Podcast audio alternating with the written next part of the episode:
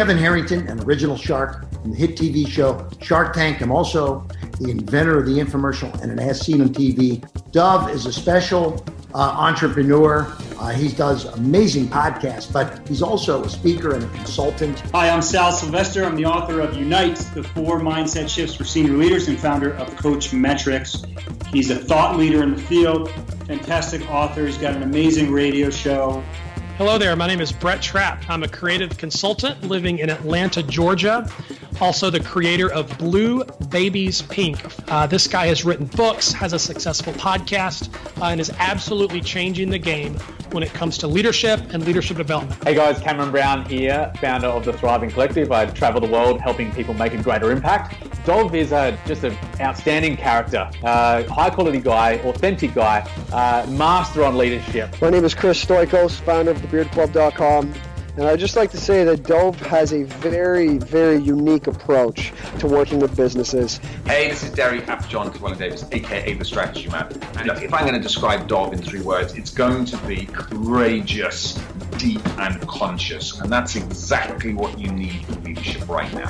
Hey guys, this is Devon Harris, original member of the Jamaican bobsled team, three time Olympian, author, speaker, philanthropist. He is one of the most amazing guys you'll ever meet, an amazing interviewer, but at the same time, an amazing speaker.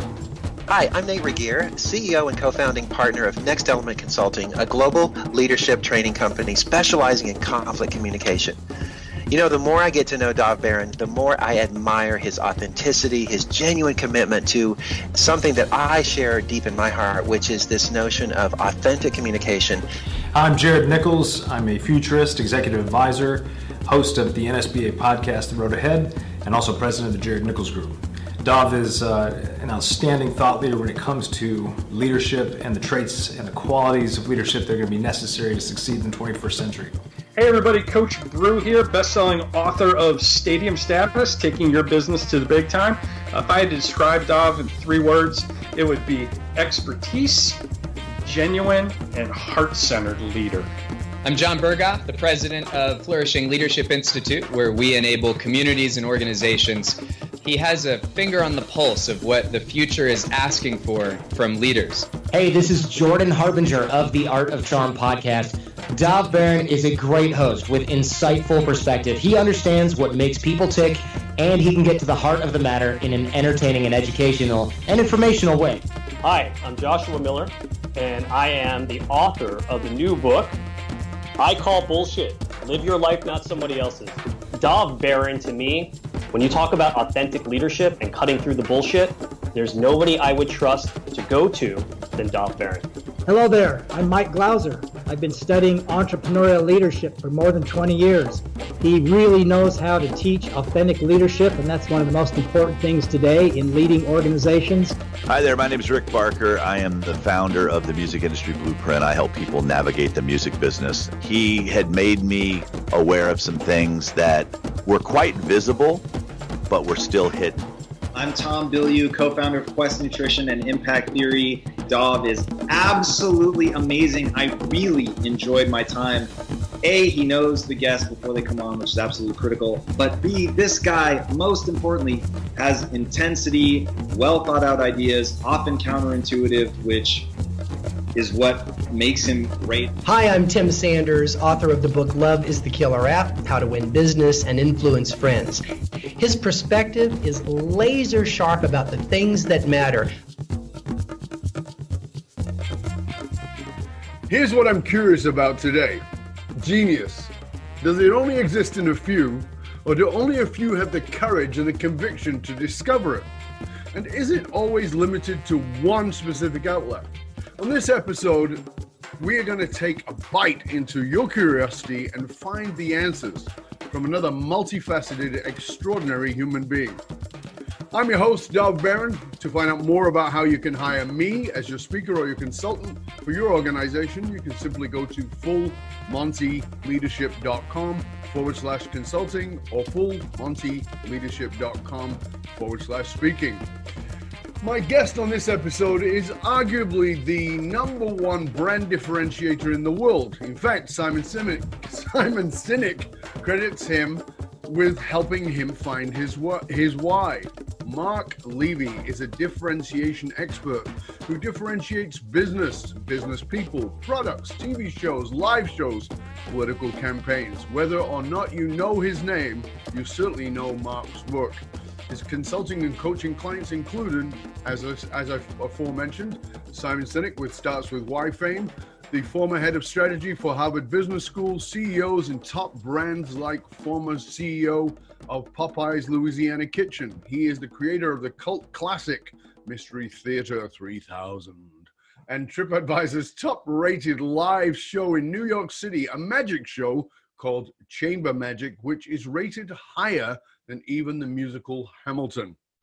For the past three years, Mark and I have been very good friends. We've met uh, every couple of weeks over a video just like this, and we've talked about the obscure and wonderful things of the world.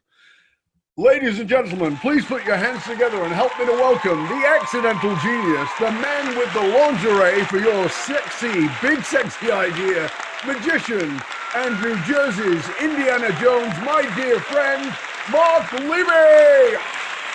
Thank you so much. So, from my intro, so thank you for that. You dropped several meaningful words. So I had uh, coached the uh, the uh, f- former head of the strategy unit of the Harvard Business School. I'm not sure if that's different than the head of strategy. Also, I'm not the creator of Mystery Science Theater 3000. I consulted to the creator. I and I've written, but the, uh, anyway, I just wanted to get those. creator of of what? Of Chamber, yeah. So the high, so the highest rated live show in New York City on TripAdvisor, and it has been for the past year or more, is uh, um, a show I co-created 20 years ago called Chamber Magic: A Demonstration of Modern Conjuring. It's rated higher than even Hamilton on TripAdvisor. Right. So yeah, so, so, yeah. So th- th- that's you know, but even in that intro, it's so it's so much of what we're talking about on this show on Curiosity Bites is that people are multifaceted. There's so many different parts to you. And I'm gonna we're gonna go into those, I'm gonna dive into those in a bit. But before we do, we want to start with our first question. And our first question is always the same, and we want to know what is Mark Levy most curious about at this time? What am I most curious about at this time? Um, I think it's what I'm most curious about uh, at this time is so my business, and I'm not, I'm not, I'm going to take it away from the realm of business. Uh, but so my business is about helping people come up with the big, sexy idea of their business, their differentiation, the thing that makes them stand out, and then how to talk about it and write about it and so forth. And so that kind of idea about what's at the core of what this is, but in a way that's unusual and super cool to people. Uh, I'm I've been trying to expand that concept. I've been trying to see how I can use it in other venues, in things that have nothing to do even with business. I, am not being ambiguous because I'm trying to keep proprietary ideas away from people. I'm being ambiguous because I'm not well thought out on it yet. So, so uh, essentially, I'm trying to take this skill of mine that I use all the time and see where else it can be used. Hmm. So again, another outlet for it that wouldn't naturally be associated to it. Right. Well, and and uh, like a minute ago or so, you talked about like people they're multifaceted and what. Yeah. I actually don't look at myself that way. I look at myself as single faceted and I just stick that facet in like a bunch of different spots.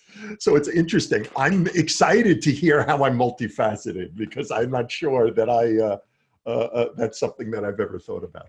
Okay, that's cool. Well, all right. So let, let's go to that. Let's go to genius, right? You know, you and I, we have great conversations. Genius. Do, do you think it only exists in a few? Uh, or do you think it only it exists in everyone, but only if you maybe have the courage to really find out what it's all about?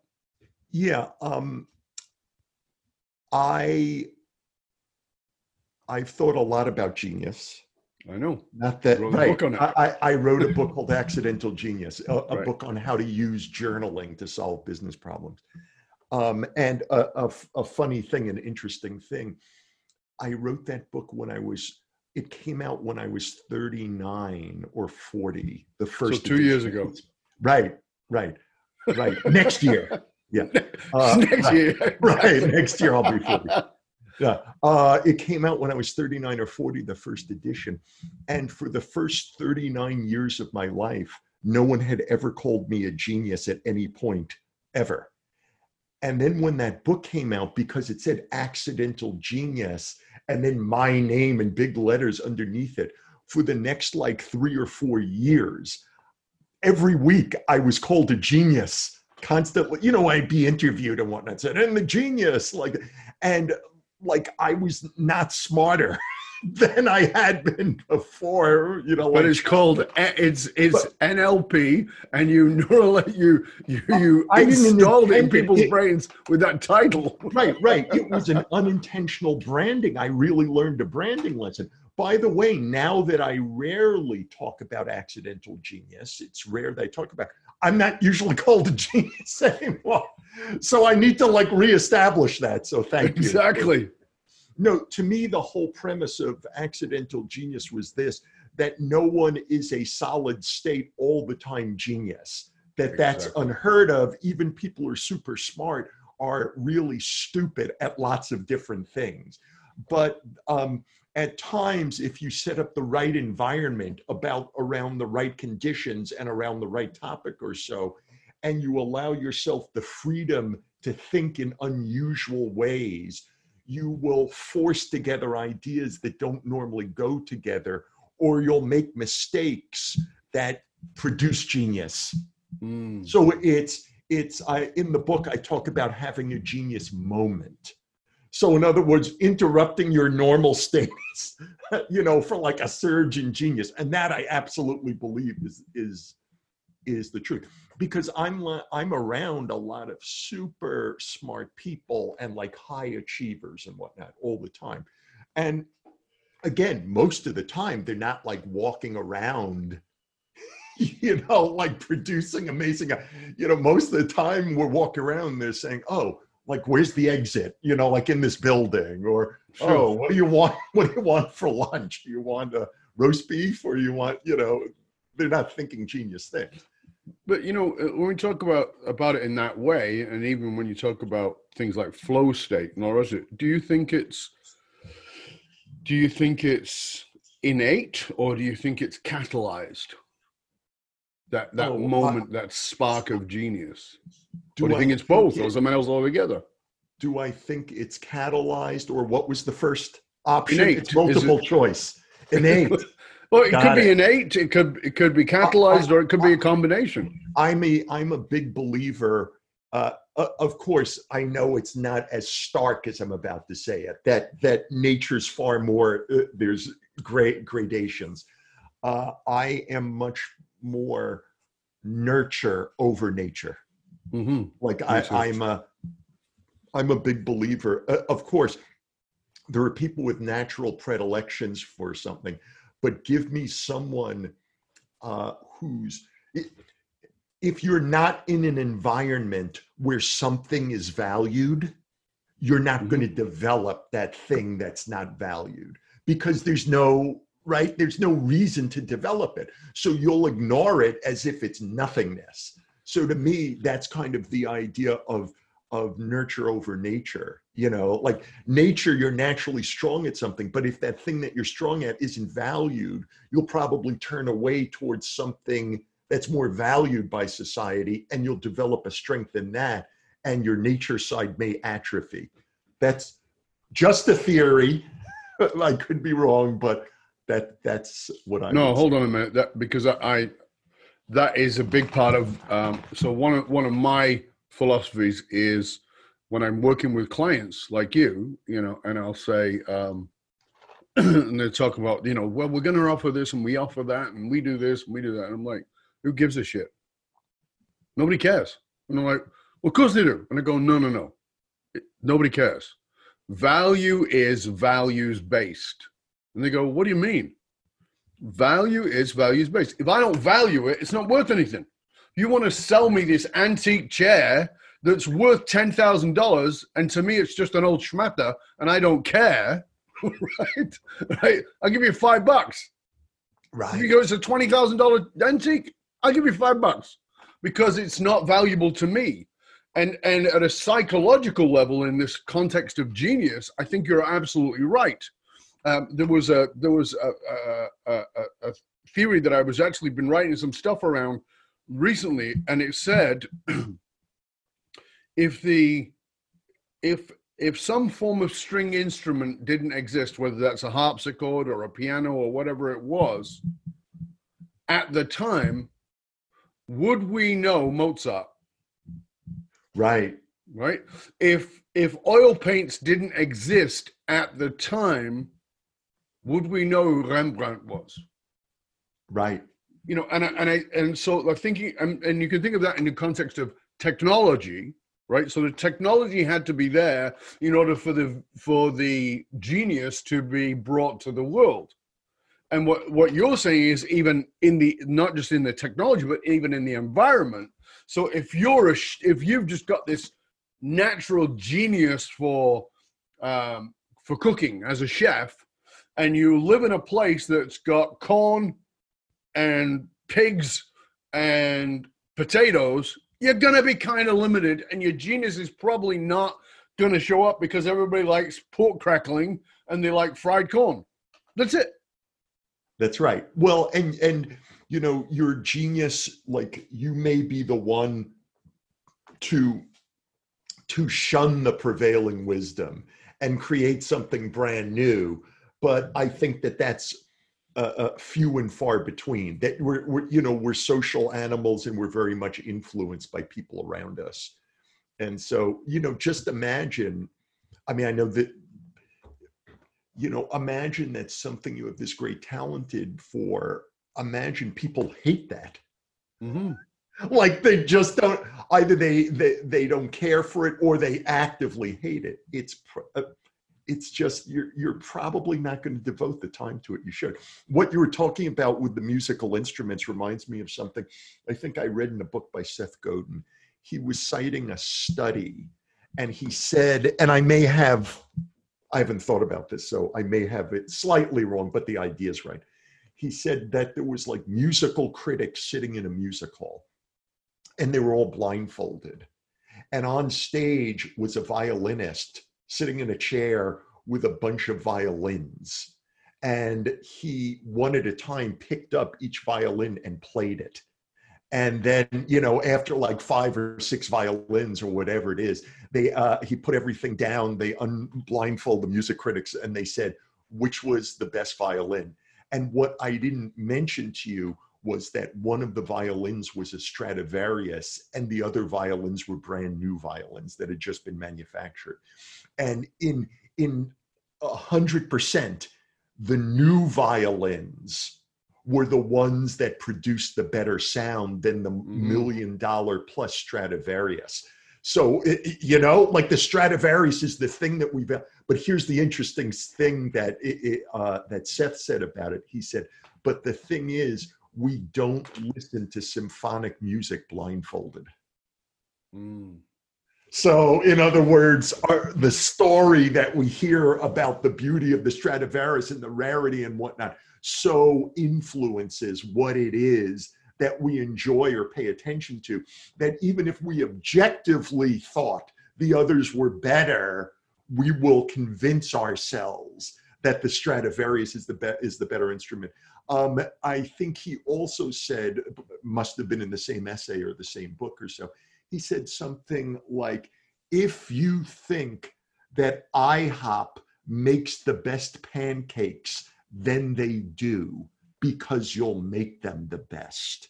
In other words, all taste is subjective, and you know.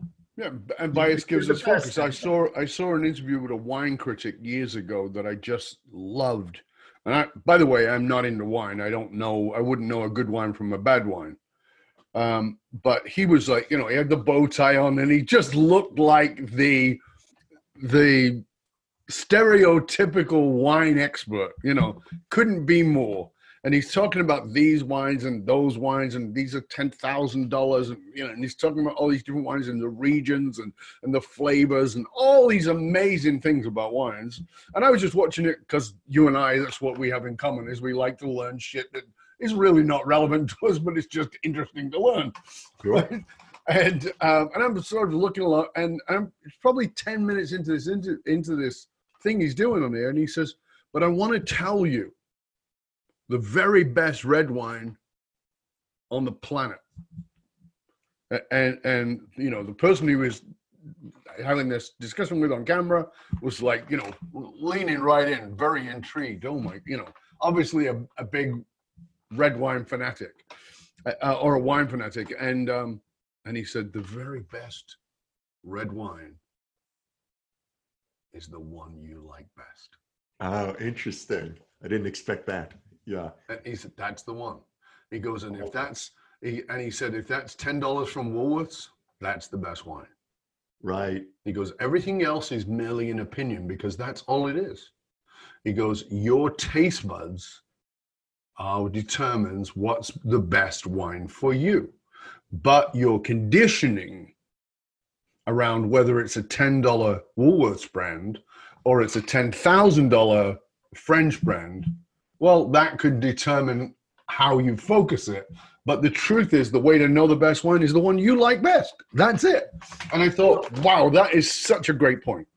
I, it is a great point. And, and by the way, when I first had learned about points like that, when I first kind of read about this kind of subjectivity around things, it uh, was very disconcerting for me. Like it was not a benign thing because, you know, I don't believe in a lot. As you and I have had discussions, I, you know, I'm very, you know, uh, uh, I'm very skeptical and so forth, all these things.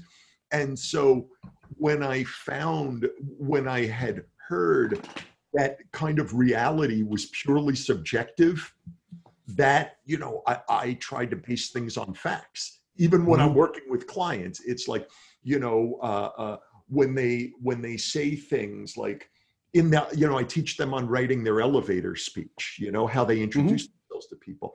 And I say the best way to do that is to base it on fact, because that way you can't, people can't dissuade, you know, they can't push it aside. If you say, I'm the greatest, whatever, that they can argue with you. But if you're, you know, the number one in this field by some measurement or so, then that's cool. So I try to get them to rest their differentiation on something defensible and factual.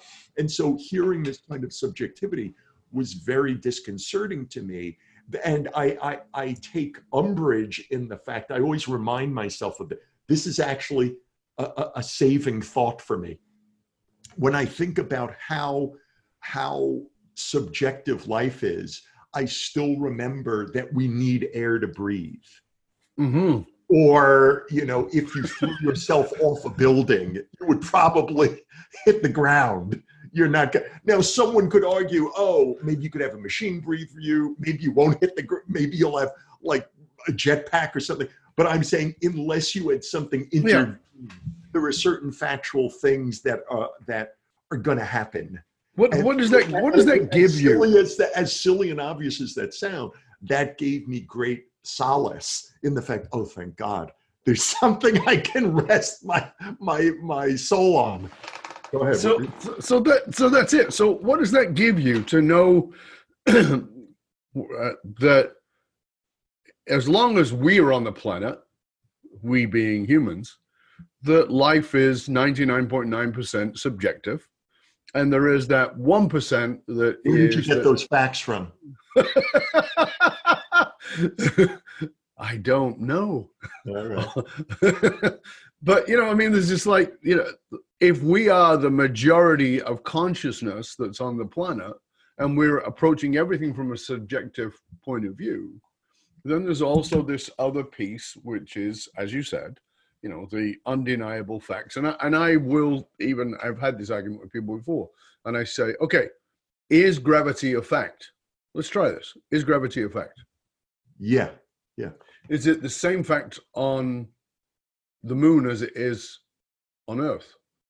Uh, I would say yes, because whether it's working or not is based on scientific principles that probably operate in the same or a similar way. Right. So gravity is a fact. I didn't know this was a, a right or wrong interview. Mate, I thought this was warned a subjective interview like IHOP pancakes. I didn't know you were going to like quiz me.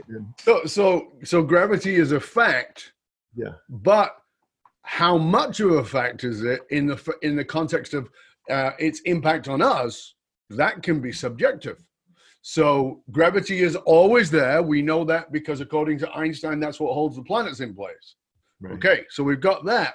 But gravity on Earth is different, or even on the on the upper level of the Earth is different than it is at the bottom of the Earth, as in at the bottom of, of, of the ocean. And it's different than it is in the stratosphere, and it's different than it is on Mars or it is on the moon or wherever else. So gravity is always there, but there is a subjectivity to it. Not a personal subjectivity, but a subjectivity that might be planetary or might be atmospheric. Yeah, So- subjectivity is probably not the accurate word, but I get what you're saying. Right. Gravity's always there, no matter where you are or so. But there are there are variations in environment that that heavily influence. Right. And so, so you know, I've had this discussion around psychology when I talk about um, when I talk about two identical twins growing up with the same. four twins? No, two. Is that what? Is that four people or two? So two people who are identical twins growing up in a in a seemingly identical environment, yet they're different. Right. And the only difference is their subjectivity. The only difference is how they see that environment. You know, and it's fascinating that everything appears to be identical, but it's not.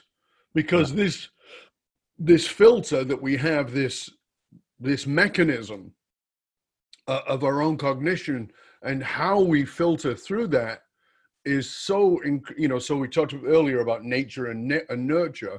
The nature is okay uh, dna seems to be the same. The nurture is seems to be the same. Mom dad same house same school. We look alike you know we look identical. So what is it? So there's that there's a for me there's this objectivity the subjectivity and the sub-subjectivity which is the interpretation below the interpretation, that deeper level of understanding that is so um, macro. It's so let's get into the weeds of it, and and that there are things that even identical twins will not see exactly the same, and we actually don't know even at a, a an ocular level. We don't know if we see things the same. So even even that we don't actually know. We can't prove that the the way you see blue is the way I see blue. Right. We say what color is it? It says blue. Well, if we get to the macro of that, uh, right down to the micro of it rather, then how do we describe that blue? Well, it's no, it's actually not the same. It's fascinating.